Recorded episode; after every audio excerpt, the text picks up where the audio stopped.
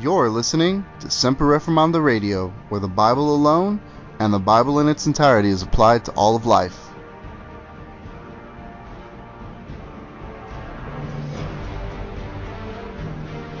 There are many people who do not want to hear the truth because it will shake up the false hope they have that they're going into heaven when indeed they are not.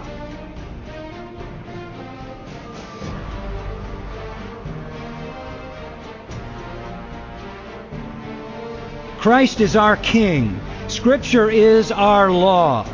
Scripture and the laws of our country now collide head on.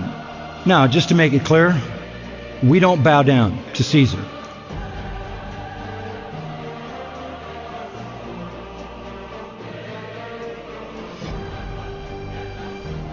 So what does Paul do when he gets his big shot at the Areopagus? Watch him. Now, not only has Paul not compromised in order to get here, but once he's here, he says, your worldview is wrong, your philosophy is wrong, it's not just wrong, it's an affront to God, you ought to know better, you're in sin. But the good news is, God has extended to you an opportunity to repent.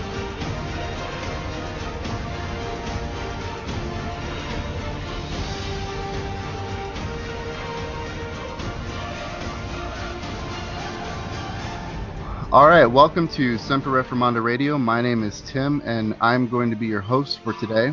As always, we want to remind everybody that we are part of the Bible Thumping Wingnut Network, and with that comes a number of other podcasts that you can check out. You have Conversations from the Porch with the New Covenant Theology crew, although there's some competition in that area because they've recently added another podcast, their New Covenant Theology as well, and they are Shine as Lights.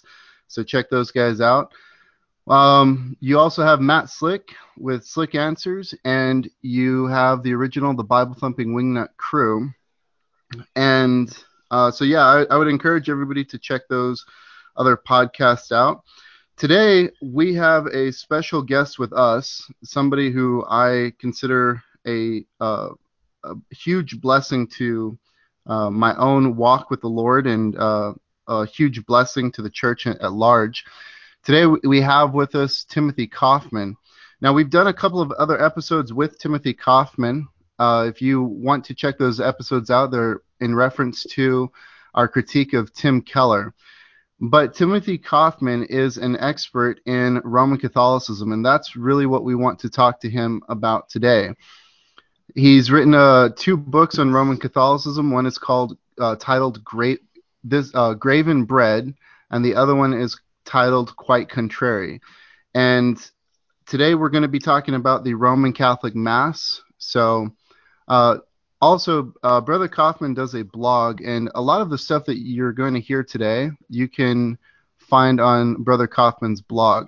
The blog is titled Out of His Mouth, but it's kind of interesting because when you check out this blog, it's the URL is whitehorseblog.com. And Brother Tim, let me give you an opportunity to say hello. And then I just wanted to ask you, does anybody ever get your blog confused with the White Horse Inn? Have you ever had that? No, I haven't. I haven't had a lot of that. I've been accused of co-opting their name. In order to add some sort of veneer of credibility to my blogging, but that was never the intention. In fact, I started a company called White Horse Publications years before I ever even heard about White Horse Inn. And the fact is that they were named after a pub in England, and I basically took this the name of White Horse from Revelation, where the Lord rides in on a white horse, but most importantly, he bears a sword that comes out of his mouth that is the Word of God, and it's by the Word of God that ultimately all error will be defeated. And so that was the inspiration for White Horse Blog. But yeah, as you mentioned, the White Horse Blog is the URL. There is an 8-week series that we'll be addressing today, and that series is called Their Praise Was Their Sacrifice. And folks that want to get more information on the things we'll be talking about today can go to White Horse Blog and search for that series called Their Praise Was Their Sacrifice. Right, and if you type in Out of His Mouth in Google, your site is the first one that comes up, and you can just click on Timothy Kaufman, and it'll lead you to that. I think it's funny because I sent somebody I sent them the URL and I sent them an article, and they responded with, "Oh, I love the guys from White Horse Inn."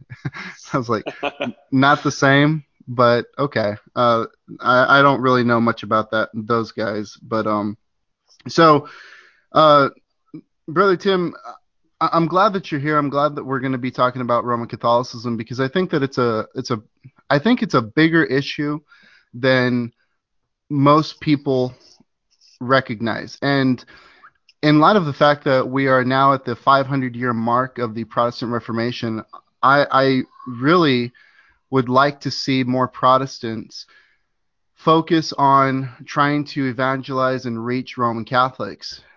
We see guys like in ministry go and talk to Mormons. We see guys go and talk to Jehovah's Witnesses, and those are hot issues. Another one would be Islam.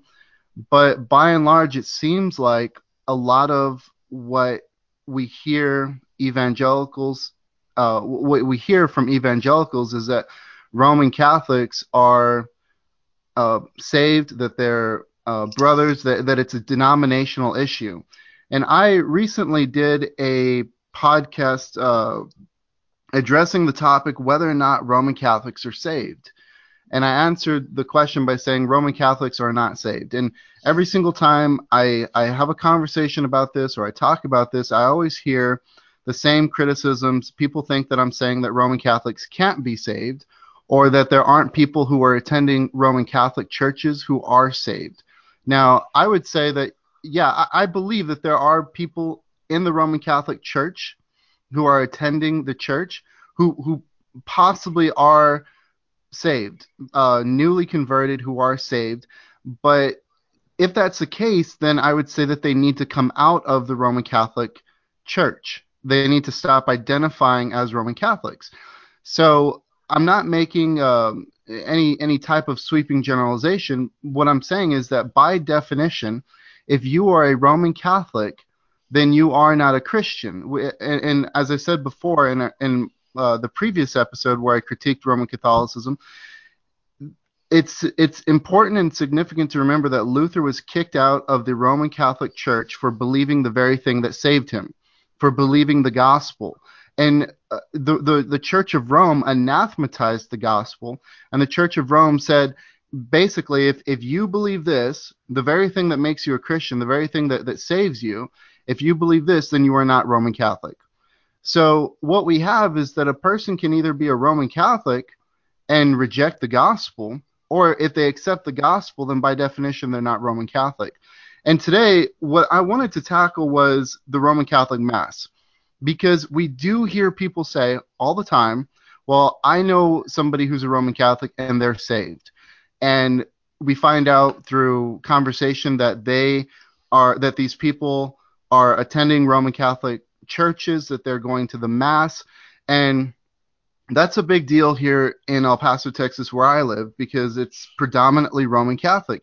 Every single time, just about every single time, I can't say that because I've been to some Protestant funerals, but for the most part, when people in El Paso here pass away, we always have a Mass. And because there's some family obligation to attend the funeral services, I find myself going to Roman Catholic Masses all the time. As a matter of fact, I have a large Roman Catholic family, and my family is predominantly they're old school Roman Catholic, and every time somebody passes away in the family, we have a rosary, we have a Mass for them. And so for me, it's a pretty big deal. I would like to see more Protestants being Protestant and protest the church once again. So today we're gonna be talking about the Roman Catholic Mass. I brought in Tim Kaufman, who is an expert in this area. I would say he's an expert in probably most, if not all, of Roman Catholic issues because he is a convert from Roman Catholicism. So, Brother Tim, with that, I'd like to just give you the floor and allow you to tell us what the Mass is, and we can just go ahead and start talking about that. Okay, well, thank you very much for having me on the show. I'm glad to be part of it. I do love listening to the podcast, and it's really a privilege to be included on it. My objective in writing the series, Their Praise Was Their Sacrifice, was to deal with a claim of Roman Catholicism that ever since the days of the apostles, the church has offered the Lord's Supper as the true sacrifice of the new covenant, the sacrifice of the church. And I think that it's probably best for us to simply start with what Roman Catholicism says about the Mass. So I'm going to quote from the 1996 Catechism of the Catholic Church. And this is what the sacrifice of the Mass is. And I want to emphasize that you probably hear about it as the Mass, or you might have a Mass that is said for somebody, or there's a Mass during a wedding, or there is a Mass during a funeral. But that's just shorthand for the sacrifice of the Mass.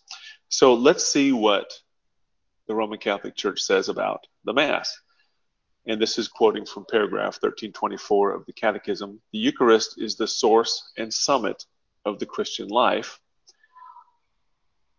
For in the Blessed Eucharist is contained the whole spiritual good of the Church, namely Christ himself, our Passover, or our Pasch is what it says. So, for starters, the Eucharist is the most important thing in Roman Catholicism. And part of why it's the most important thing in Roman Catholicism is that in it is contained the whole spiritual good of the Church, which is Christ himself. And that goes back to the matter of transubstantiation, which is the teaching that when the priest invokes the Holy Spirit at the Mass and says, "This is my body," quoting from Christ in the Gospels, that at that moment, the bread and the wine cease to be bread and wine, but actually become Christ's body and blood. Now, that's important because when we talk about the Mass as a sacrifice, Roman Catholicism teaches that as soon as they have transubstantiated the bread and the wine into the body and blood of Christ, Jesus' body and blood and his soul and his divinity as well are at that point offered to God as a sacrifice for our sins. And this is what they say in paragraph 1323. At the Last Supper, on the night he was betrayed, our Savior instituted the Eucharistic sacrifice of his body and blood. Paragraph 1330. It is called the Holy Sacrifice because it makes present one sacrifice of Christ, the Savior, and includes the Church's offering. Now, I want to highlight that last phrase there. It includes the Church's offering. They basically have united two different concepts. One is the collection for the saints, something that was done frequently in the early Church and was recommended to us in the New Testament, which is to collect our worldly goods and gather them so that they can be distributed to meet the needs of the saints who were hungry or were thirsty, needed provisions.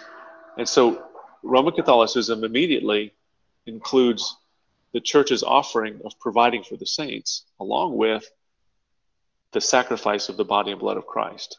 And that's what they say the Eucharistic sacrifice is.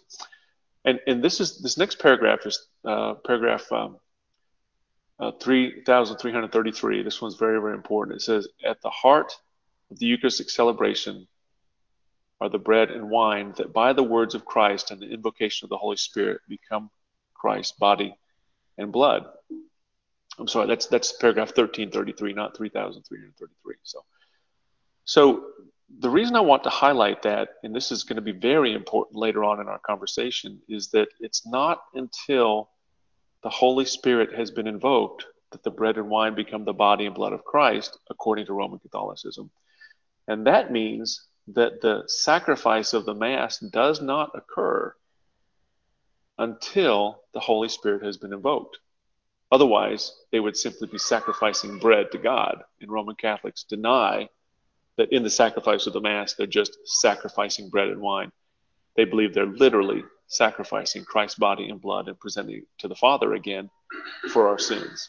So does that make sense? It does. And let me just ask a question then. And I think we're going to get into this a little bit later. But so when you go to a Catholic church, okay, if there are, if you're saying that there's somebody that you know who's truly saved and that they are attending a Catholic church, there's a big problem. They need to either leave, or you need to come to terms with the fact that maybe they're not saved, and you need to persevere in evangelizing that person.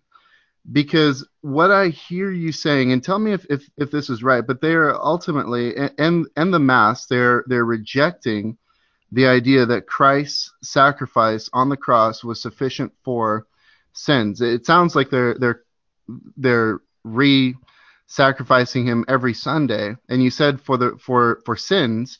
So, well, on that point, I want to make sure we emphasize their words is that the sacrifice of the Mass makes present the one sacrifice of Christ the Savior. And now this is important, because if you say they're re-sacrificing Christ, they'll deny that and say, no. Christ is not sacrificed over and over and over again. He sacrificed once, but the sacrifice of the Mass makes present that one offering, and it's by that representation of the offering that sins are continually paid for and covered. And that it's important, because if we go into this discussion on the Mass and say they're sacrificing Christ over and over again, or they're re-sacrificing Christ, they'll immediately deny that. Their language is they're making present the one sacrifice of Christ. But I would say functionally it has the same effect as if Christ was being re-sacrificed, because that means that you could not simply trust in the sacrifice that he had made on that day at Calvary, that you had to instead trust in the priest and the church to continually present it to God on your behalf for your sins. And that moves your trust from Christ and his work at the cross and on to the church and the priest for them to actually present that for you. Now, they'll say that the priest is sacrificing this in the person of Christ. So they would say, oh, no, it's not the priest offering it. It's Christ re-presenting it to the Father. And I will just go back to the one single offering that Christ made, that he did it in the prophecy of the Old Testament, that was that Jesus, that God would cover our sins in a single day. And he did that at the cross. There is no need for this to be continually represented. Jesus ascended to his Father's side and sat down, which means he was finished offering. He does not continually offer that sacrifice to the Father. It was offered once. He ascended. The sacrifice was accepted by God. He sat down at his Father's right hand, and he was done.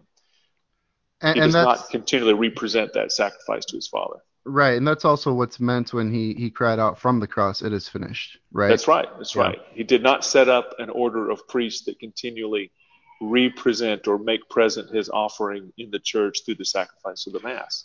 I think that what we want to get into today is more about why they think it's a sacrifice and why Protestants have historically rejected that. Right.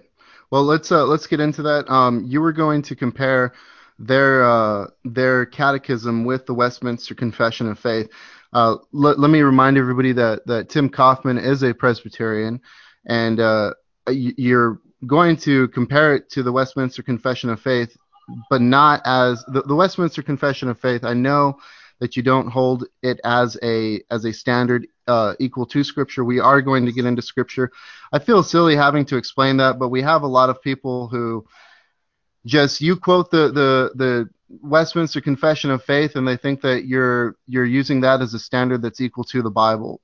That's not what's happening here. I also subscribe to the Westminster Confession of Faith, not everything. I'm still working through a lot of that. As a matter of fact, Brother Tim, you need to help me out with the gifts of the Spirit. But that's a side note for later private conversations. I'm currently dealing with whether or not the gifts are valid for today. I come from a different background, and but anyways, I'm digressing. So go ahead and continue. I'll give you the platform. Okay, so where we want to go today is. We've read what Roman Catholicism says the Mass is. The Reformers rejected the Mass, and I want to quote from the Westminster Confession of Faith just as an example to show this is what the opinion of a typical Protestant position would be. Is in this sacrament, that is the sacrament of the Lord's Supper, Christ is not offered up to his Father, nor any real sacrifice made at all, for the remission of sins of the quick or the dead, but only a commemoration of that one offering up of himself by himself upon the cross once for all, and a spiritual oblation of all possible praise unto God for the same, so that the popish sacrifice of the Mass, as they call it, is most abominably injurious to Christ's one only sacrifice, the alone propitiation for all the sins of his elect. And that's chapter 29, paragraph 2 of the Westminster Confession. Now, the significance is that we're both basing our positions on the Scripture, and Roman Catholicism, on top of that, is basing their position on the teachings of the early church. And on that basis, Roman Catholics will throw down what I call, or they have called, the sacrifice challenge. They throw down the gauntlet and say, listen, you guys think that it's not really a sacrifice, but read the early church fathers, and it turns out that they thought it was a sacrifice. In fact, they thought it was the fulfillment of a prophecy in Malachi chapter 1, verses 10 to 11.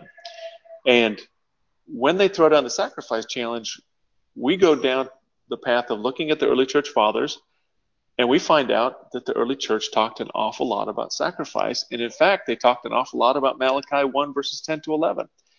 And so I want to read Malachi 1, verses 10 to 11, and then I want to get into what Catholics think the sacrifice challenge is and why they think the Roman Catholic sacrifice of the Mass can be found in the early church. But before we go much further, I simply want to say that the Mass sacrifice, as Roman Catholics know it today, is a novelty of the late 4th century, and until then, the Mass was not practiced, not as the sacrifice that Roman Catholics call it, that is the sacrifice of Christ's body and blood. And I want to make sure we say that up front because I want to equip your listeners with the response that they should be prepared to say anytime a Roman Catholic comes to them and says, you have to be like us and offer the sacrifice of the Mass. And your listeners need to respond by saying that no, I remain a member of the one holy apostolic church established by Christ, and I refuse to leave that apostolic religion for your late 4th century novelty. And it's important that they be able to say that because Roman Catholics are always saying to Protestants, oh, you have to join the one holy apostolic faith and leave your 16th century novelty. Well, the fact is that what we do today in the Lord's Supper is what the early church did. And the Mass sacrifice, as Roman Catholics do, is a late 4th century novelty. And that's where we're going today, and that's why we're going to examine the early church fathers, but I just want to let people to know up front that's exactly where we're headed.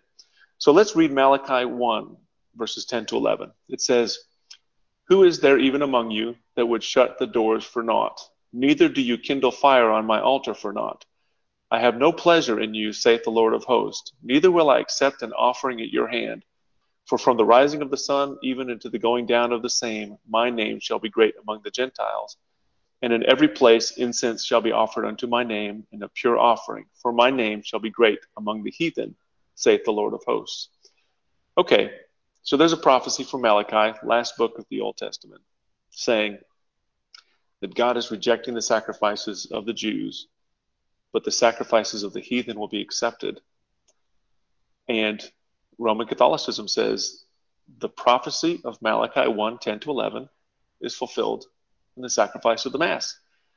Because what other sacrifice do we offer accept the sacrifice of the Mass. That must be the one that Malachi had envisioned, and therefore Roman Catholics are the only ones that truly fulfill the Malachi prophecy. So when we start looking into the nature of that prophecy, even Protestants, like, and I'm going to quote from J.N.D. Kelly from his book, Early Christian Doctrines, he said that the Eucharist was regarded as the distinctively Christian sacrifice from the closing decade of the first century, if not earlier. Malachi's prediction, that is Malachi 1, verses 10 to 11, was early seized upon as a prophecy of the Eucharist, and the words of institution, do this, must have been charged with sacrificial overtones for second century ears. Okay, so now we're in a situation where it's not just us against them, it's us and them against us, because we even have Protestants saying, you have to admit that the Eucharist was considered a sacrifice even in the early church, and we're left explaining how on earth did Jesus' religion that he established go off its rails in the first century. And I don't think that we really have to explain that at all. What Roman Catholics have to explain is why they are imposing a late fourth century novelty on the early church. And the way they do it, I'm going to quote from the Douay Catechism, and this is from 1649. And this is one of the earlier arguments I could find from Roman Catholicism on Malachi 1:11. In the Douay Catechism, it says, the question is the Blessed Eucharist a sacrifice? And the answer is given as this. It is a clean oblation, which the prophet Malachi, chapter 1, verse 11, foretold. All the holy popes and fathers and councils of the primitive ages teach that the Mass is the self-same sacrifice of the bread and wine that had been instituted by our Savior. So here you go. This is the Roman Catholic argument that this has been taught. The Mass sacrifice of Jesus' body and blood offered to the Father to represent or make present Christ's one sacrifice on the cross has been taught since the earliest days of the Church, and it's time for Protestants to repent of their rebellion and come back to the Holy Apostolic religion, which is Roman Catholicism. And my response is simple. Roman Catholicism needs to repent of its 4th century novelty and come back to the Holy Apostolic Church. And I want to say that up front, because what they're claiming as an apostolic rite did not even come about until the end of the 4th century. But before we go much further, let's first talk about what the Scriptures say about sacrifices in the New Covenant. And the reason I want to do this is because when we first hear about the sacrifice of the Mass, the ear of the Christian has been so tuned to the understanding of the finality of sacrifices, the end of sacrifices because of what Christ did on the cross, that they just cannot tolerate the hearing of another sacrifice that continues. And yet it's important for us to explore the New Testament to find out what the apostles taught us about the continuation of sacrifices. Because if we don't familiarize ourselves with what the New Testament teaches about continued sacrifices, we will lose the battle before we even start with Roman Catholics, because they'll simply start pointing out all these scripture passages. Look at all these sacrifices that keep going. So let's take a minute and just go through all the sacrifices that the New Testament prescribes and in fact insists must go on, and then we'll dive into the early church. Well, so let me ask a clarifying question for our listeners, because what you're saying then is that the Roman Catholic position claims to be the fulfillment of Malachi, and then the Christian, the Bible-believing Christian, would say, no, there are no more sacrifices for today. Christ's sacrifice on the cross was once for all, and we don't make sacrifices. There's nothing left to be sacrificed today. And you're saying, but you were saying that Protestants do in fact make sacrifices to God today? Yes, in fact we do. Okay. In fact that we're commanded to by the apostles, and this is why it's so important for us to understand what the Bible-trained Christian really means is that there are no more sacrifices for sin. So let me make this appeal. When I was on the phone with Brother Kaufman, Brother Tim, earlier this week, he threw me for a loop. He said that, and it's not something that I've considered before.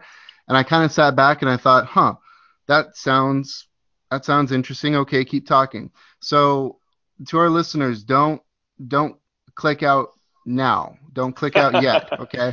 Brother Kaufman is sound. He's going to explain what he means by that. He's not being heretical. He does believe that the sacrifice of Christ is sufficient. So I'll let you explain what you're talking about. You're going to explain it a lot better than I can. Yeah, and you know what? I think it's very, very important and appropriate for you to throw that caveat in there. Say, don't tune out. We have been so well trained that the sacrifice for sins is over, that we forget that there are other kinds of sacrifices that we're continued to offer. And I want to just go through them. I'm going to actually start with Psalm 51 because it's actually something that I think everybody is going to, all your listeners will embrace. Of course, they'll embrace all of them because they're all from the New Testament, and they're all from the Scriptures. But Psalm 51:17, the sacrifices of God are a broken spirit, a broken and contrite heart. O God, thou wilt not despise. So no one would deny that this one sacrifice that is appropriate before God is a broken spirit. You don't go to God with a broken spirit and say, I hope this atones for my error. You go with a broken spirit and cast yourself upon the mercy of God. And that's a sacrifice of worship before the Lord. But let's get into Romans 12:1. I beseech you, therefore, brethren, by the mercies of God, that you present your bodies a living sacrifice, holy, acceptable unto God, which is your reasonable service. Is Paul prescribing some kind of sacrifice? Yes, he absolutely is. What is that sacrifice? It's a sacrifice of worship. We, instead of being transformed by the world, we're transformed by the renewing of our mind. That change in us, as it glorifies God, and it's a witness to the world that we're a different people. And that's a spiritual sacrifice, a living sacrifice. Let's look at Philippians 4:18, and this is when Paul had received the generous offerings of the Philippians. They'd sent some food to him and some other necessities, and he said, but I have all and abound. I am full, having received of Epaphroditus the things which were sent from you, an odor of a sweet smell, a sacrifice acceptable and well-pleasing to God. That one is just so important, because when we take care of our neighbors, when we take care of each other, when we provide for each other's needs, Paul says that's a well-pleasing, acceptable sacrifice. It's a sacrifice of praise and thanksgiving. And to emphasize that, I want to go to 2 Corinthians 9, verses 10 to 12. And Paul doesn't specifically call this a sacrifice here, but he talks about the bread of thanksgiving, the bread of thanksgiving that is administered to supply the needs of the saints. This is 2 Corinthians 9, verses 10 to 12. Now he that ministereth seed to the sower, both minister bread for your food, and multiply your seed sown, and increase the fruits of your righteousness, being enriched in everything to all bountifulness, which causeth us through thanksgiving to God. For the administration of this service not only supplieth the wants of the saints, but is abundant also by many thanksgivings unto God. So one of the ways that we show our gratitude to God for his abundant provisions is to give the excess to those who have need. And that's considered a sacrifice that is well-pleasing and acceptable to God. Not to pay for sins, it's a sacrifice of gratitude and thanksgiving for all the things that were given to us. Let's go to 1 Peter 2:5. Ye also as lively stones are built up a spiritual house, a holy priesthood, to offer up spiritual sacrifices acceptable to God by Jesus Christ. What kind of sacrifices are those? Caring for each other, praising God, thanking him for all he has done for us, presenting our bodies a living sacrifice, holy and acceptable to God by the transforming of our minds. Let's go to Hebrews 13:15. By him, therefore, let us offer up the sacrifice of praise to God continually, that is, the fruit of our lips giving thanks to his name. But to do good and to communicate, forget not, for with such sacrifices God is well pleased. And then I'm going to wrap up on Revelation 5:8 because it is appealed to so frequently by the early church. this it says, and when he had taken the book, the four beasts and the 4 and 20 elders fell down before the Lamb, having every one of them harps and golden vials full of incense, which are the prayers of the saints. So remember, Malachi prophesied that the Gentiles would offer well-pleasing, acceptable sacrifices to God, oblations and incense. And guess what the early church thought that the oblations and incense were? Worship, praise, caring for each other. Our prayer is our incense. The fruit of our lips is the sacrifice we offer. All of these sacrifices are called out in the New Testament as sacrifices that we have been called together as a holy house to offer. And we no longer have to offer sacrifices for sin, because Christ has satisfied that, and we're freed up to thank God with our lips. Thank you, Lord, for saving me. That's a sacrifice of praise. Thank you, Lord, for this food that you provided for my table to feed my family. Sacrifice of gratitude. Thank you, Lord, for providing so much that it overflows and I can give to my neighbors who are in need. Sacrifice of praise. We have been built together as a holy house to offer sacrifices as a new priesthood, and it has nothing to do with representing Christ's death on the cross to the Father, but rather with abundantly thanking him for the provisions he's given to us, and with the fruit of our lips offering praise to his name. And the reason this is so important, before we ever dive into the early church, we need to understand what sacrifices are prescribed in the New Testament, because when we start reading the early church, guess what they do?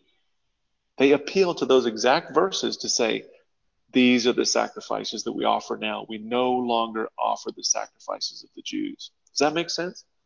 It does. And when you say that the early church appealed to these verses, you are the early church, you were saying, is what, before 382 AD? Yeah, well, the early church for the first 300 years after the apostolic era. Yeah, so those first 3 centuries from the apostles. And it's not just that they appeal to these verses, but they appeal to these verses as the fulfillment of Malachi 1. You know, they say, look at what Malachi said, and look how we fulfill it. And let me just give you, I'm just going to give you a few examples.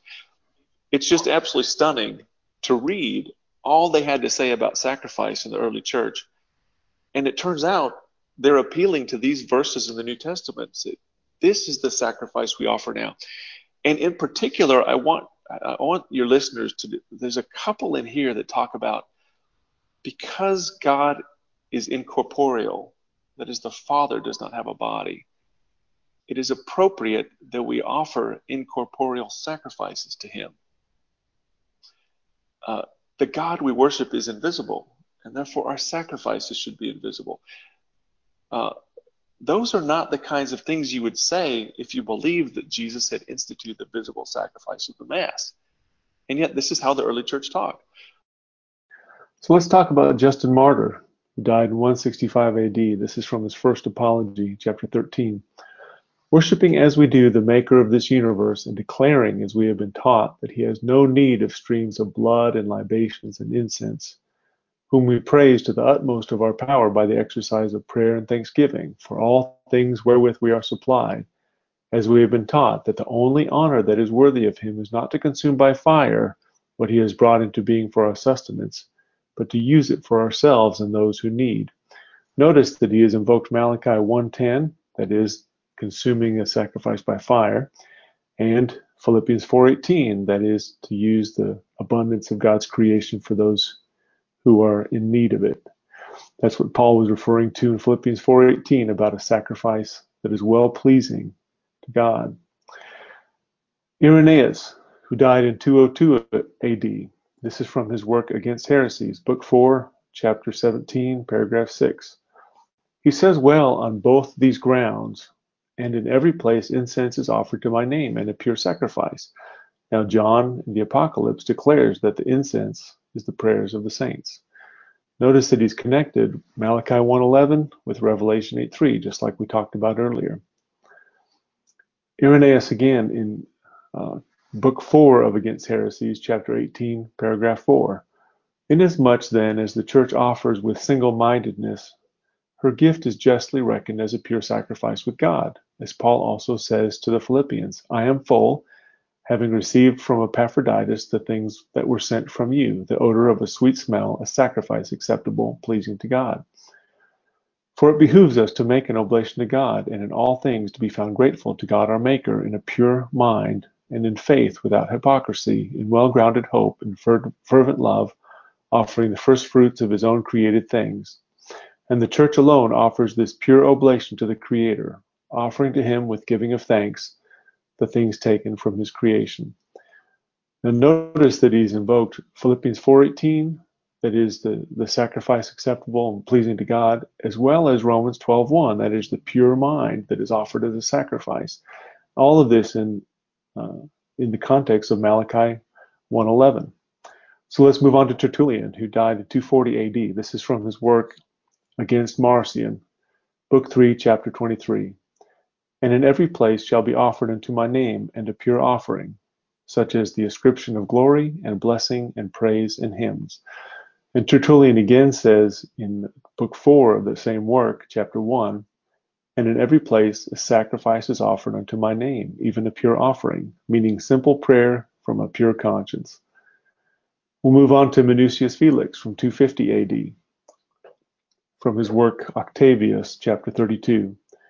The victim fit for a sacrifice is a good disposition and a pure mind, consistent with Romans 12:1, and a sincere judgment. These are our sacrifices. These are our rites of God's worship. But certainly the God whom we worship we neither show nor see.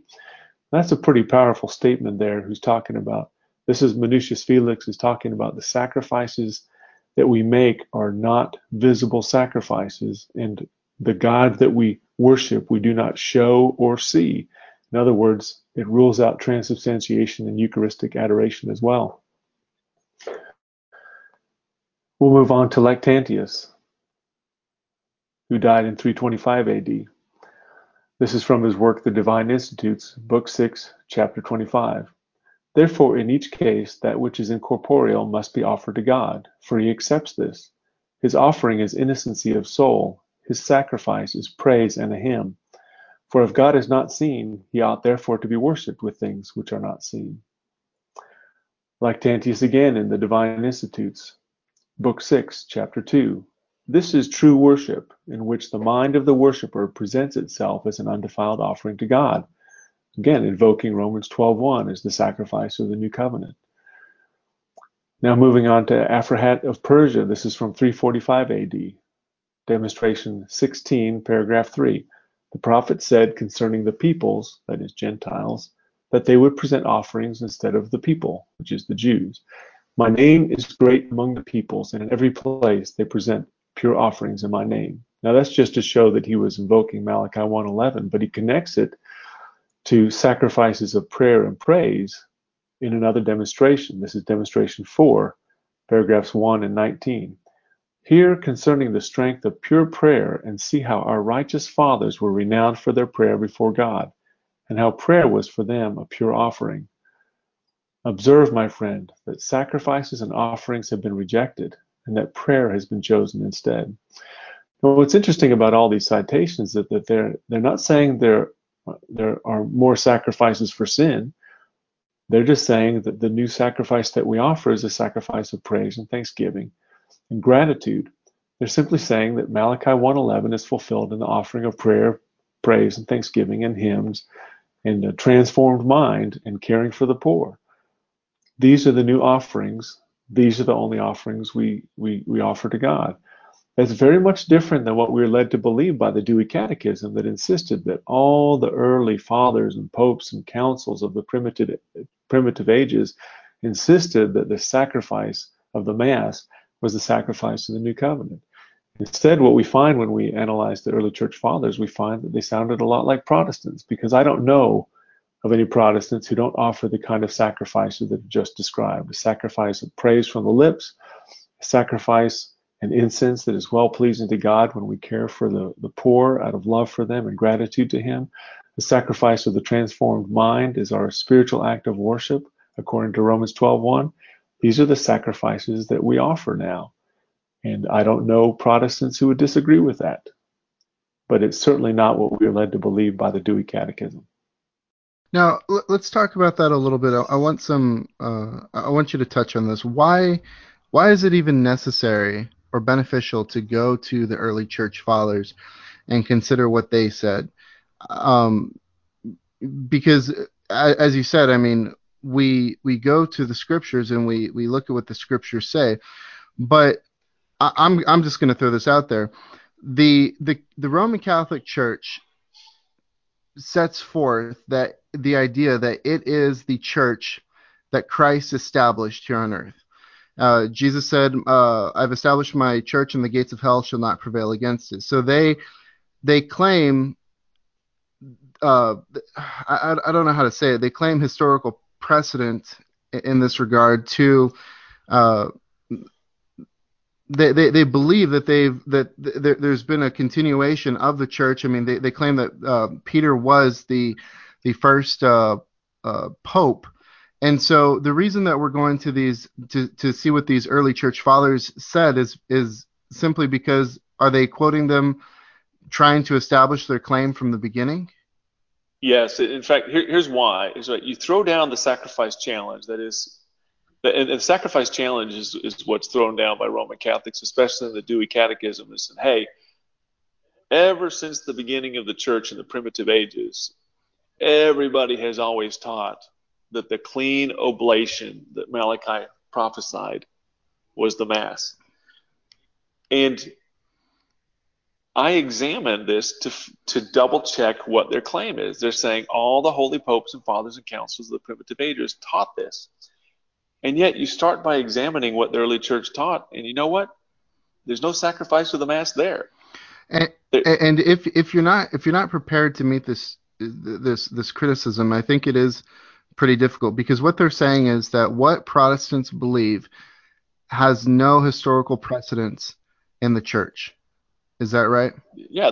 Yeah. In fact, they'd say your view of the Lord's Supper originated in the 16th century, whereas ours originated with the apostles. Right, okay. And what we can show, and it's actually, this is why I think that, you know, J.N.D. Kelly says, hey, listen, from the earliest ages, the Mass was considered, the Eucharist was considered a sacrifice.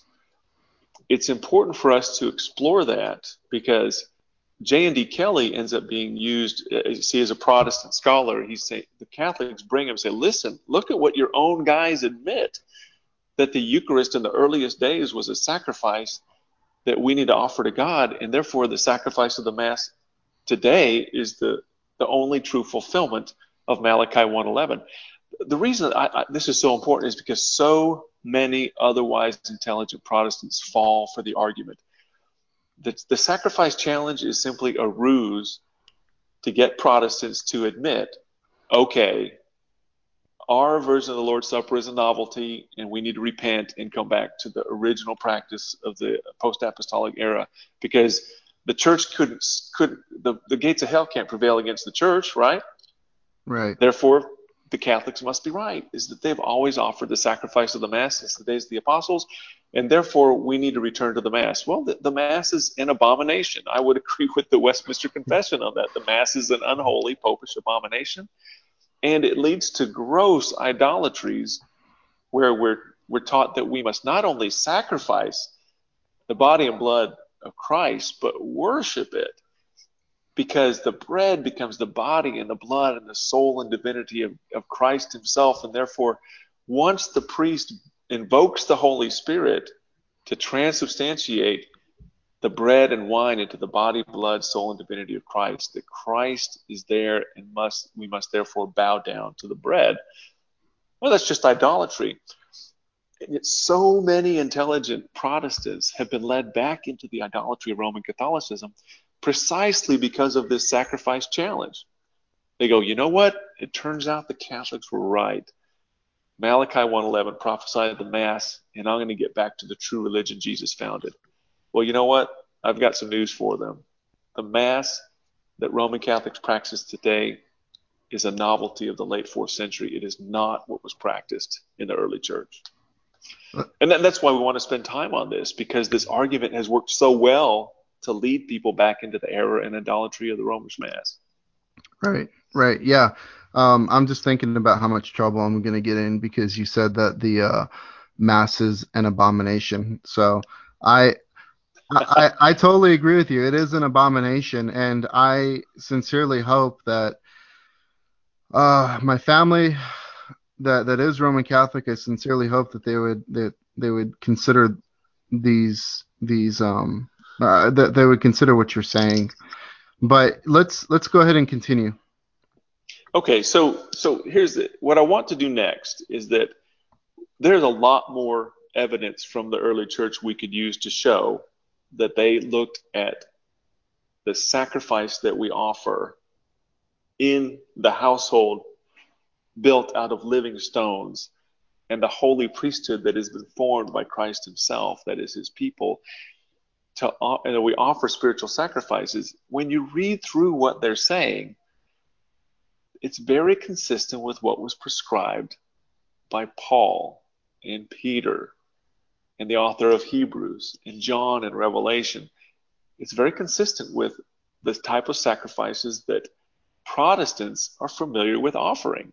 There isn't a Protestant I know who wouldn't acknowledge that praise and thanks to God is a sacrifice of their lips, giving praise to him, because that's exactly what's described in Hebrews. But if we go into this denying that there are any sacrifices, we lose the battle from the beginning, because Roman Catholicism will show you that the early church continued offering sacrifices. The error is Roman Catholicism saying that what they were offering was the Mass, and that did not happen until the late 4th century. Okay, so let's enter into battle, and to do that, we want to take a look at three different examples that Roman Catholics typically use to prove that the early church really did teach the sacrifice of the Mass as the fulfillment of Malachi 1:11. But before we do that, I want us to remember Philippians 4:18, 2 Corinthians 9, verses 10 to 12. And I want to bring up the Didache, chapters 9 to 10. And the Didache is, the title is taken from a document called The Teaching of the 12 Apostles. And it originates in the 1st century, and it's considered an authentic document from the early church. And it speaks about the sacrifice.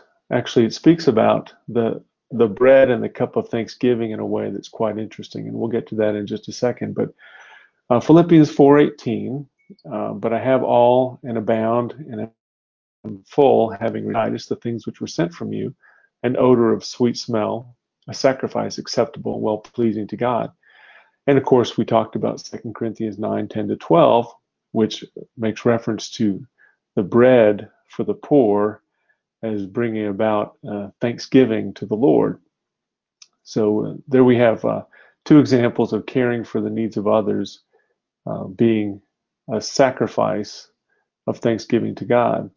Now, what's interesting about the Didache, chapters 9 to 10, and this will be particularly interesting as we get to Justin Martyr, is that there's a description of the earliest. It's the earliest description of the Eucharist, or the Lord's Supper, that we have available to us. And what's very interesting about it is it's all about giving thanks to God, but there's nothing there about words of consecration that would be necessary in order for this to really qualify as the sacrifice of the Mass. I'm going to go ahead and read it to you now, just so you get a feel for what's actually contained in this earliest description of the Lord's Supper. Now, concerning the thanksgiving, thus give thanks. First, concerning the cup. We thank you, our Father, for the holy vine of David, your servant, which you made known to us through Jesus, your servant.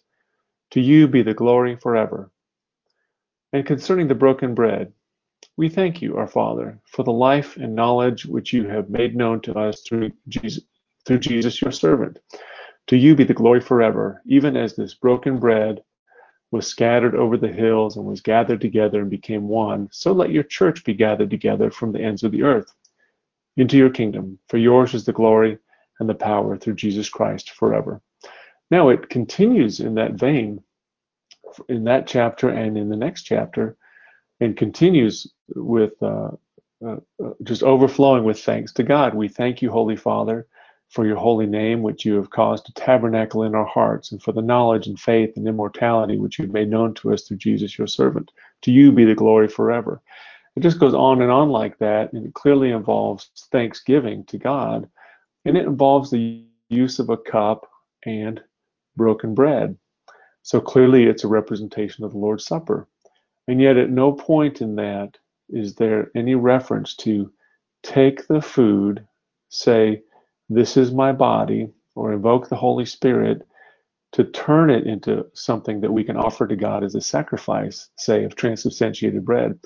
Now, the reason that's interesting is because we have a representation of the bread and cup of thanksgiving that is described for us in one of the earliest representations of the Lord's Supper, and it leaves out the one thing that Roman Catholics consider to be central to this, the apostolic faith that was once delivered to the saints. And that would be the actual words of invocation of the Holy Spirit and the consecration of the bread and wine in order to make it an authentic sacrifice of Jesus' body and blood. Now that's going to be important because Justin Martyr makes reference to the bread and cup of thanksgiving, and yet we've just read an example of the bread and cup of thanksgiving that completely omits any reference to consecration or invocation of the Holy Spirit. It simply says, take the cup, take the bread, and it proceeds to describe how to thank the Lord. So let's jump in with Justin Martyr. And this is the Roman Catholic evidence, and it comes from, this is just one of the examples they use, and I just want to hit on this one for now, and the rest is available on the webpage. But this is from the Dialogue with Trypho, chapter 41, and Trypho was a Jew, and Justin Martyr was trying to persuade him of the truth of Christianity. And so here we go with chapter 41. Hence, God speaks by the mouth of Malachi, one of the 12 prophets, as I said before, about the sacrifices at that time presented by you. I have no pleasure in you, says the Lord, and I will not accept your sacrifices at your hands. For from the rising of the sun to the going down of the same, my name has been glorified among the Gentiles, and in every place incense is offered to my name, and a pure offering. For my name is great among the Gentiles, says the Lord, but you profane it. So he then speaks of those Gentiles, namely us, who in every place offer sacrifices to him, i.e. the bread of the thanksgiving and also the cup of the thanksgiving, affirming both that we glorify his name and that you profane it.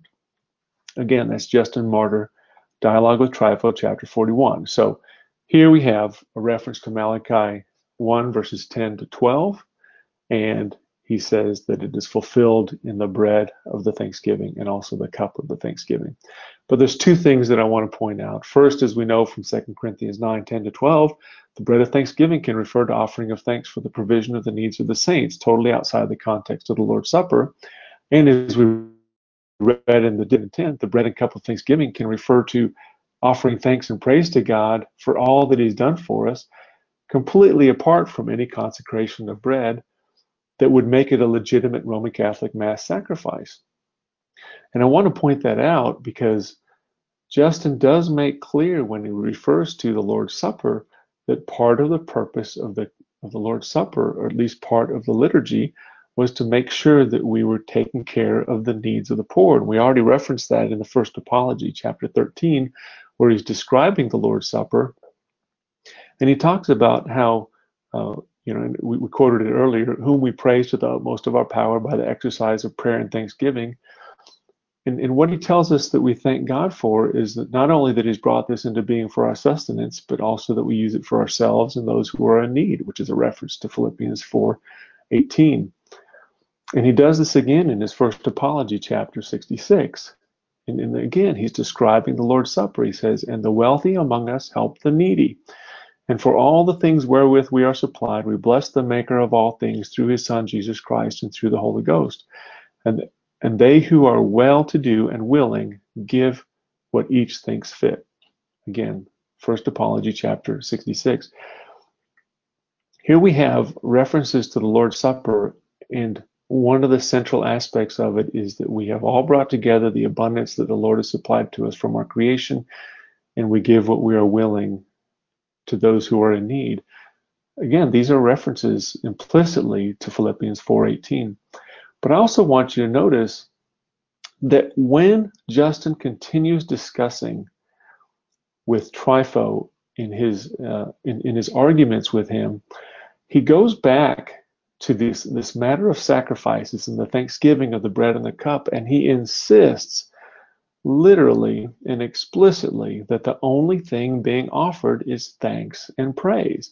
So let's pick up where Justin Martyr actually clarifies this with Trypho and says that when I'm talking about the bread and cup of thanksgiving, all I'm talking about is the thanks and praise that we offer to him. Again, Dialogue with Trypho, chapter 117. Accordingly, God anticipated all the sacrifices which we offered through this name, and which Jesus the Christ enjoined us to offer, i.e. in the thanksgiving of the bread and the cup, and which are presented by Christians in all places throughout the world, bears witness that they are well-pleasing to him. But he utterly rejects those presented by you and by those priests of yours, saying, and I will not accept your sacrifices at your hands, for from the rising of the sun to its setting, my name is glorified among the Gentiles, but you profane it. Even now, in your love of contention, you assert that God does not accept the sacrifices of those who dwelt then in Jerusalem and were called Israelites, but says that he is pleased with the prayers of the individuals of that nation then dispersed, and calls their prayers sacrifices. Now, I'm going to pause here for a second, because this is the critical line from Justin Martyr. He says, now that prayers and thanks and giving of thanks, when offered by worthy men, are the only perfect and well-pleasing sacrifices to God, I also admit, for such alone Christians have undertaken to offer, and in the remembrance affected by their solid and liquid food, whereby the suffering of the Son of God, which he endured, is brought to mind. So that it's critical here. It says that when he's speaking about the bread and the cup of thanksgiving, he's talking about prayers and giving of thanks to God is the only well-pleasing sacrifice. But when he talks about what that bread and wine represent to us in the context of the Lord's Supper, it's simply to bring to mind by the solid and liquid food the suffering that Jesus bore for our sakes. So it's also important to recognize that in Justin Martyr, the only purpose that consecrated bread ever serves is to remind us of what Jesus did for us. It's never as a sacrifice to God, the way Roman Catholics understand it. So let's continue now with Irenaeus of Lyons, and we're going to look at the Roman Catholic evidence, and we'll just start. It's Irenaeus. It's from his Fragments. It's a collection of writings that are known to be from him.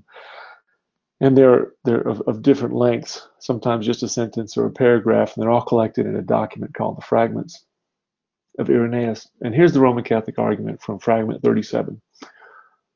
Those who have become acquainted with the secondary constitutions of the apostles are aware that the Lord instituted a new oblation in the New Covenant, according to the declaration of Malachi the prophet. For from the rising of the sun even to the setting, glorified among the Gentiles, and in every place incense is offered to my name in a pure sacrifice. For we make an oblation to God of the bread and the cup of blessing, giving him thanks, and that he has commanded the earth to bring forth these fruits for our nourishment.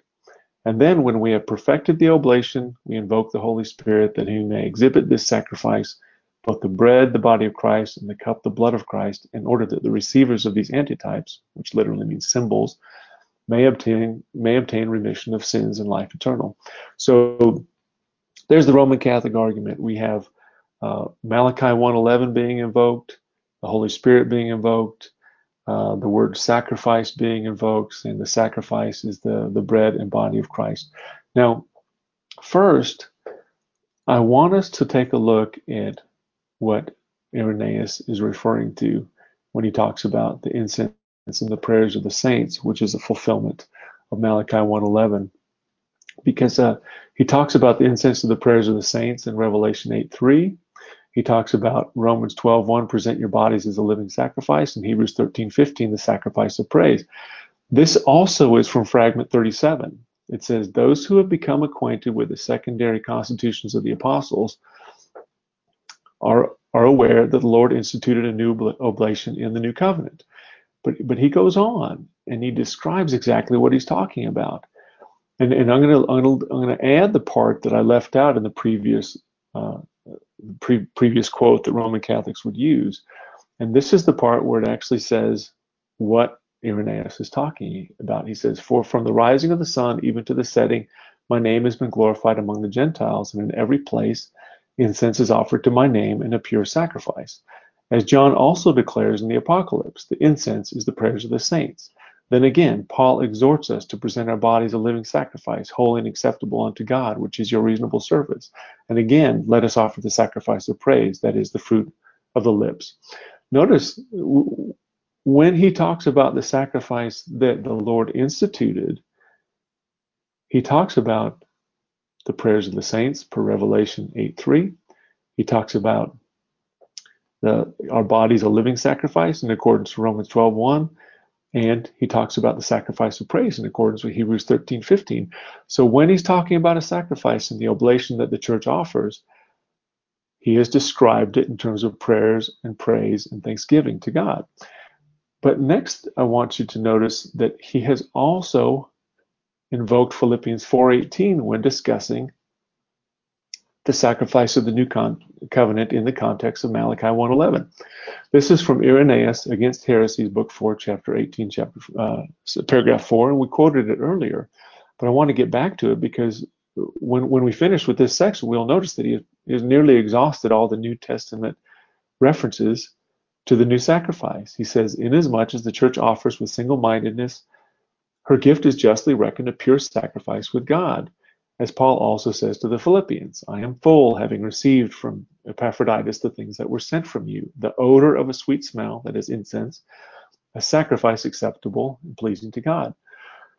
This, again, is Irenaeus explaining what he means when he talks about the sacrifice of the new covenant. Now, the next thing we want to get to, though, is that Irenaeus, in fragment 37, describes a sacrifice of praise and thanksgiving and prayer as the sacrifice of the new covenant. But he places the sacrifice of the new covenant prior to the invocation of the Holy Spirit. And then after the invocation of the Holy Spirit, he says that now we exhibit the sacrifice of Christ's body and blood to the believers, which is pretty much what Protestants do today. When we get up, we thank God for all that he's done for us, and then we pray over the bread and the wine. And from that point forward, we all recognize that the purpose of the bread is to remind us of Christ and his flesh that was slain for us. Just like Justin Martyr talked about when he was talking about what the elements are used for when they are consecrated. And then when we pray over the wine as well, and then from that point forward, everybody recognizes that, you know, maybe grape juice and maybe wine, but whatever it is in its liquid form, it's to remind us of Christ's blood shed for us. Now, this is extremely important because what Irenaeus does here is exactly the wrong thing to do if he was a doctrinaire Roman Catholic. So let's go back and read a little bit more from fragment 37. He says, now after he's talked about Romans 12:1, and after he's talked about Revelation 8:3, and the incense being the prayer of the saints, and after he talked about Hebrews 13:15, and the fruit of our lips giving praise, he says, then when we have perfected the oblation, we invoke the Holy Spirit that he may exhibit this sacrifice, both the bread, the body of Christ, and the cup, the blood of Christ.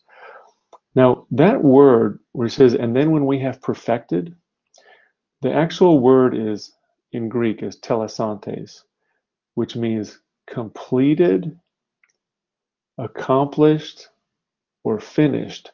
And that is the way that word is typically used to say that when it's done, when it's over, when it's completed. And so what Irenaeus has shown us here is that when he's talking about the sacrifice of the new covenant, and he calls out Philippians 4:18 and Hebrews 13:15, Romans 12:1, and Revelation 8:3, he says that's the sacrifice of the new covenant. And then when we're finished offering it, it's only then that we invoke the Holy Spirit, at which point we simply exhibit the sacrifice of Christ to the people that are there.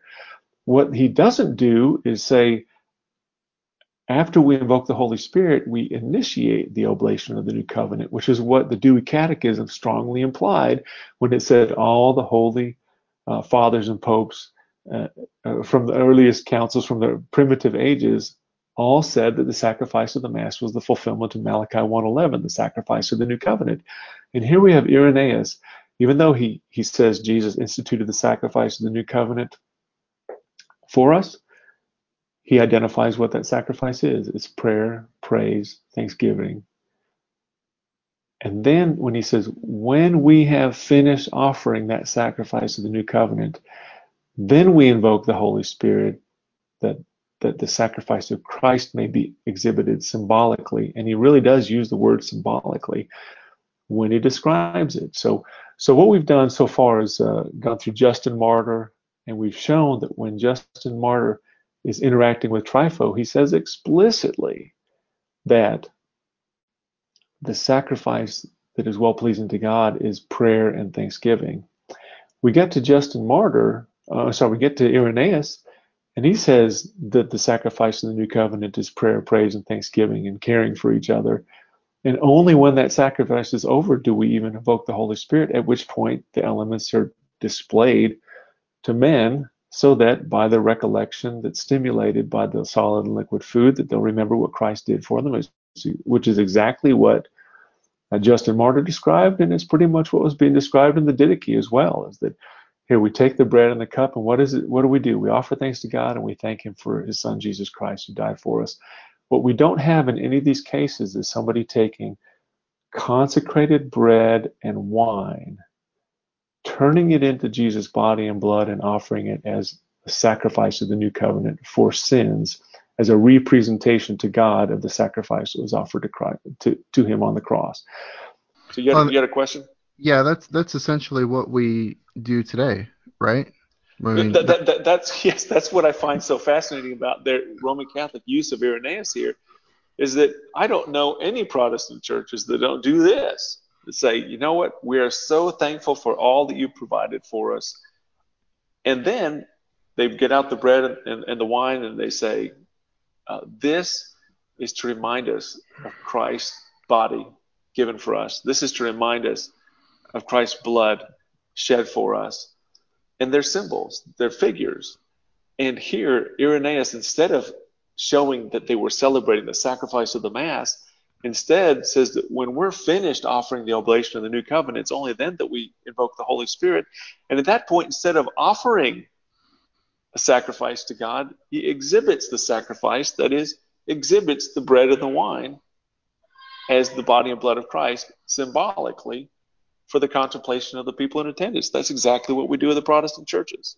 Right. And I think what you're doing is extremely helpful, because we're refuting the Roman Catholic claims that they have historical precedents in the way that they do it. But then in doing that, we're showing that it's actually the Protestants who have the historical precedents for what we do, and that the basis for what the early church did and the basis for what we do today is found in Scripture. So I think that's really, really helpful. And you had a let me see. You had one more major historical figure that the Roman Catholics use. Is that right? Yes, that would be Cyprian of Carthage, and I want to let's go through that, because this is running a little bit long. But let's go through that, because our goal in this episode is not merely to say, okay, here it is, and just be done with it. We want to be thorough, and the reason that we want to be thorough is because we know that there are probably Roman Catholics out there who – I'll give an example. Every time I talk to a Jehovah's Witness, I think I have a slam dunk argument, and then they go away from me, and then they ask their elders, and they ask the people at the Kingdom Hall, and then they give them an answer to refute what I've said. And so what we're trying to do here is we're trying to really just bury this and deal with it, and deal with the claims that the Roman Catholics make in order to substantiate their position. So let's take a look at the third historical figure that you referenced. Okay, so the third, so we covered Justin Martyr, we covered Irenaeus of Lyons, and we're going to go now to Cyprian of Carthage, and Cyprian is from the 3rd century, and I want to. This one is very interesting. I'll just go ahead and read it, and I'll tell you if you didn't understand Cyprian of Carthage, you would see this as support for the sacrifice of the Mass. But let's just read it. Let's just read what Cyprian of Carthage said. But I want to encourage your Christian listeners that this is not at all support for sacrifice of the Mass. But let's just read it. It says, "And because we make mention of his passion in all sacrifices, for the Lord's passion is the sacrifice which we offer, we ought do nothing else than what he did. For Scripture says, for as often as you eat this bread and drink this cup, you show forth the Lord's death till he come. As often, therefore, as we offer the cup in commemoration of the Lord and his passion, let us do what is known the Lord did." That's Cyprian of Carthage, Epistle 62, paragraph 17. Okay, it sounds like he's saying that we offer the Lord's passion in our sacrifices, doesn't it? Well, let's examine this. And I want to start first by showing that Cyprian was raised as a pagan, and when he converted, he was immediately elevated to the office of a metropolitan bishop. And the metropolitan bishop is the bishop of a very large city in the Roman Empire. Now that is a direct violation of 1 Timothy 3:6, which says that you're not to appoint novices to these offices. And yet he was immediately elevated to the office of a metropolitan bishop. That's the first thing. He came out of paganism, converted to Christianity, and then found that he was so enthusiastic about the truth that he could not be brought to abide by it, which the truth was, if you're really serious about converting to Christianity, then obey the instructions of the apostle, which is don't get elevated to the office of bishop until you've had some time to study and learn. And he skipped all those steps. The reason that's important is not because we want to say, well, let's discredit the witness and so we can ignore his testimony. It explains something that Cyprian found very confusing, and his confusion manifests in his many writings. In his ignorance, Cyprian confused memorials, sacrifices, offerings, oblations, and commemorations as if they were the same thing. And we expand on this in much more detail on the webpage. Go to Their Praise Was Their Sacrifice at whitehorseblog.com. Search for Their Praise Was Their Sacrifice. And in that 8-week series, we spent an entire week on Cyprian just to deal with his confusion about the terms memorials, sacrifices, offerings, commemorations, and how he used all those terms interchangeably. And it's clear from his use of them that he did not consider the sacrifices to be propitiatory sacrifices, but rather simply commemorations. Now, having said that, let's look at something else that Cyprian said in Epistle 62, and this is from paragraph 7 of the same epistle. And remember, when he's insisting that we must do what the Lord did, he was addressing people who were using water in the Lord's Supper instead of wine. And the reason they were using water instead of wine is because with the odor of wine on their breath, people were being detected as being Christians for having celebrated the Lord's Supper. And then to avoid detection, they were using bread and water instead. And Cyprian was very upset about that. He considered it the equivalent of being ashamed of Christ. And he said, you must do what the Lord did, and the Lord offered wine. Okay? So that's what he says. Now, here's what's so important about that. In that same letter, Cyprian acknowledged that Jesus could not have, and in fact did not give his own blood to drink until after the cross. And this is going back to the argument about why it was so important to use wine in the Lord's Supper. This is quoting from Cyprian. "The treading also and the pressure of the winepress is repeatedly dwelt on, because just as the drinking of wine cannot be attained to unless the bunch of grapes be first trodden and pressed, so neither could we drink the blood of Christ unless Christ had first been trampled upon and pressed. and had first drunk the cup of which he should also give others to drink. Now keep in mind that this letter was being written to people who were escaping martyrdom by using water in the Lord's Supper. And he said, Jesus died on the cross, and we are to drink of that same drink with him, that is the cup of martyrdom. But when he does it, he says that Jesus, we could not drink the blood of Christ unless Christ had first been trampled upon and pressed. And when was he trampled upon and pressed? He was trampled upon the next day. It wasn't at the Lord's Supper, it was the following day.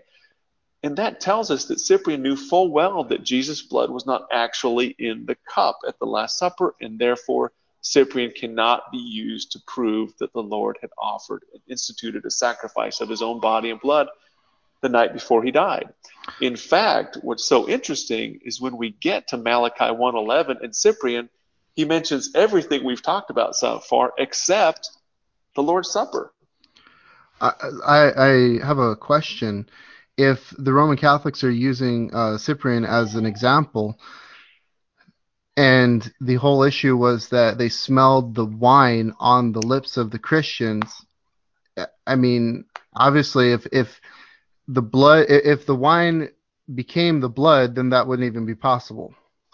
Well, actually, we have to be careful with that, because according to the Roman Catholic teaching, the appearance of wine remains, but the substance of wine is gone. And so they would say that it still appears on the outside to be wine, but substantially it is the blood of Christ. Okay, and, see, I've always had difficulty understanding their position on that, because I've always thought, does it become so it's just, I guess, in essence, the blood?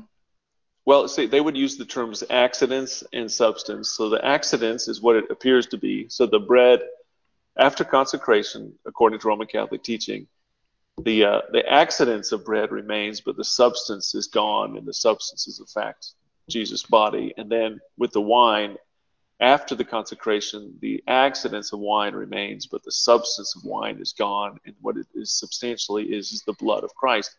And the importance for us in this conversation with Cyprian is that Cyprian is saying explicitly he could not have given his blood to drink unless he had first been trampled out and pressed, and thus the significance of using wine in the Lord's Supper.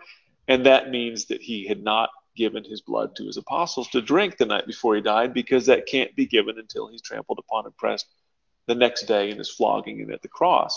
Right, and that's so important. So I mean, but let's finish on Cyprian, because remember, the Mass is supposed to be the fulfillment of Malachi 1:11, and Cyprian, in his confusion, had said, yes, Jesus' passion is what we offer, but study Cyprian and you'll find that he uses all those terms interchangeably, and he's confused on it, but he frequently means commemoration and remembrance when he says sacrifice, oblation, and offering.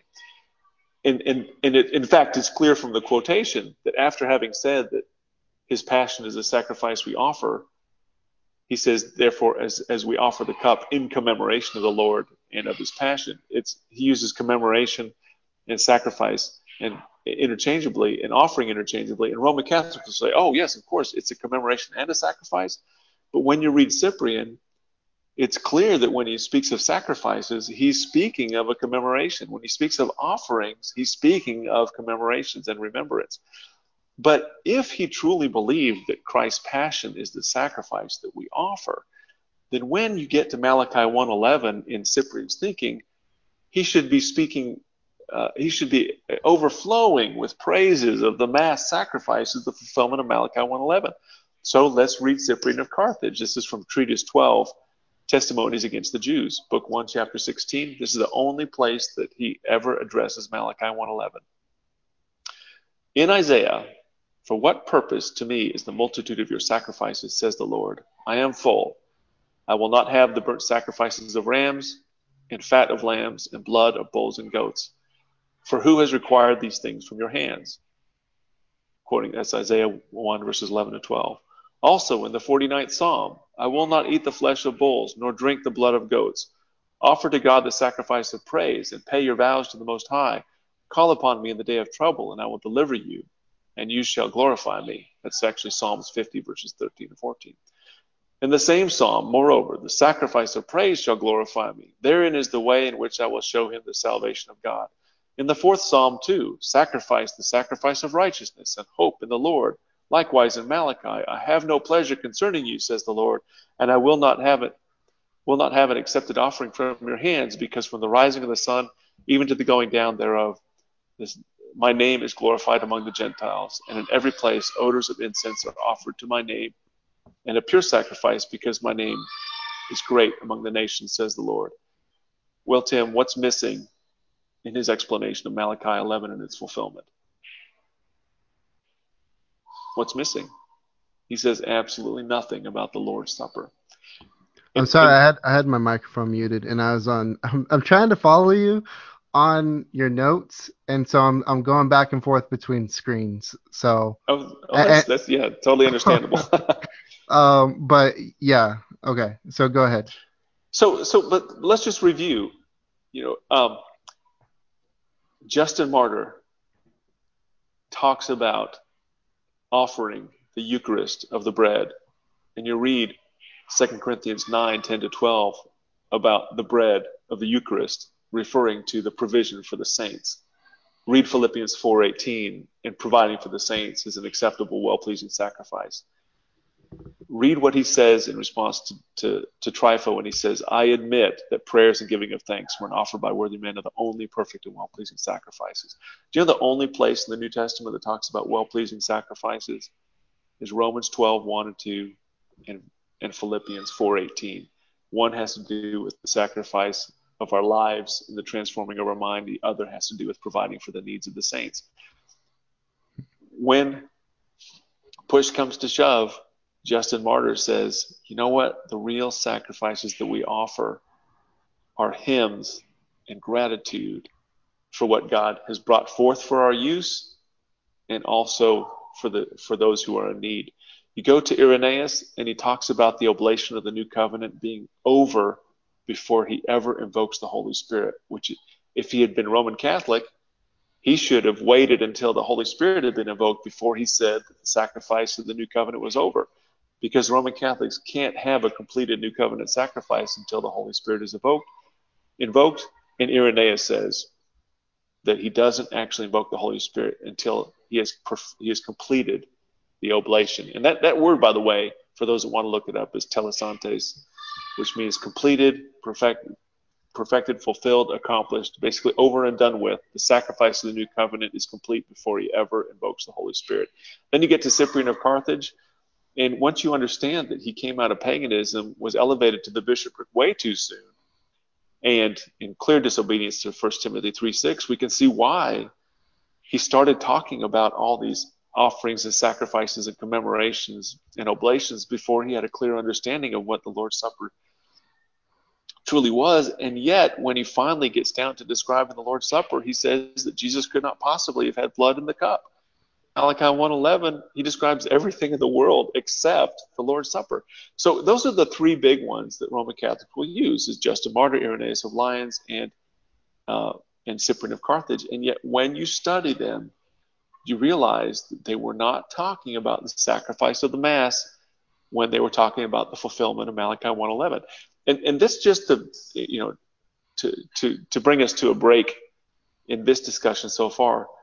We're only about halfway through, but notice that upon examination, the sacrifice challenge falls apart, because Roman Catholics want you to go to the early church, find their repeated use of sacrifices and oblations and offerings, and come to the conclusion that they must have been Roman Catholic, and therefore we need to repent and come back to the Roman Catholic Church. But the sacrifice challenge is simply a ruse. It's a claim that this has been taught since the earliest days of the church, and that therefore Roman Catholicism can trace the sacrifice of the Mass all the way back to the times of the apostles. Otherwise, why would the early church be talking about it? And yet we examine the early church, and they're using sacrifice exactly the way that we would use it when we examine what the New Testament says about a holy priesthood offering spiritual sacrifices to God. And they're the sacrifices of praise and thanks and gratitude and obedience out of gratitude, but they're not payments for sin, and therefore they are not references to the sacrifice of the Mass. Well, I think it's comforting for me to know that we Protestants are basically doing what the early church fathers did, and we're doing what is in light of Scripture, what's consistent with the Bible. So, I mean, you said let's enter into battle, and I think that you've pretty much killed it. But I know that I'm looking at the notes, and I see that there's a lot more to be said about this. So I think like you said, right now is probably a good stopping point for this segment.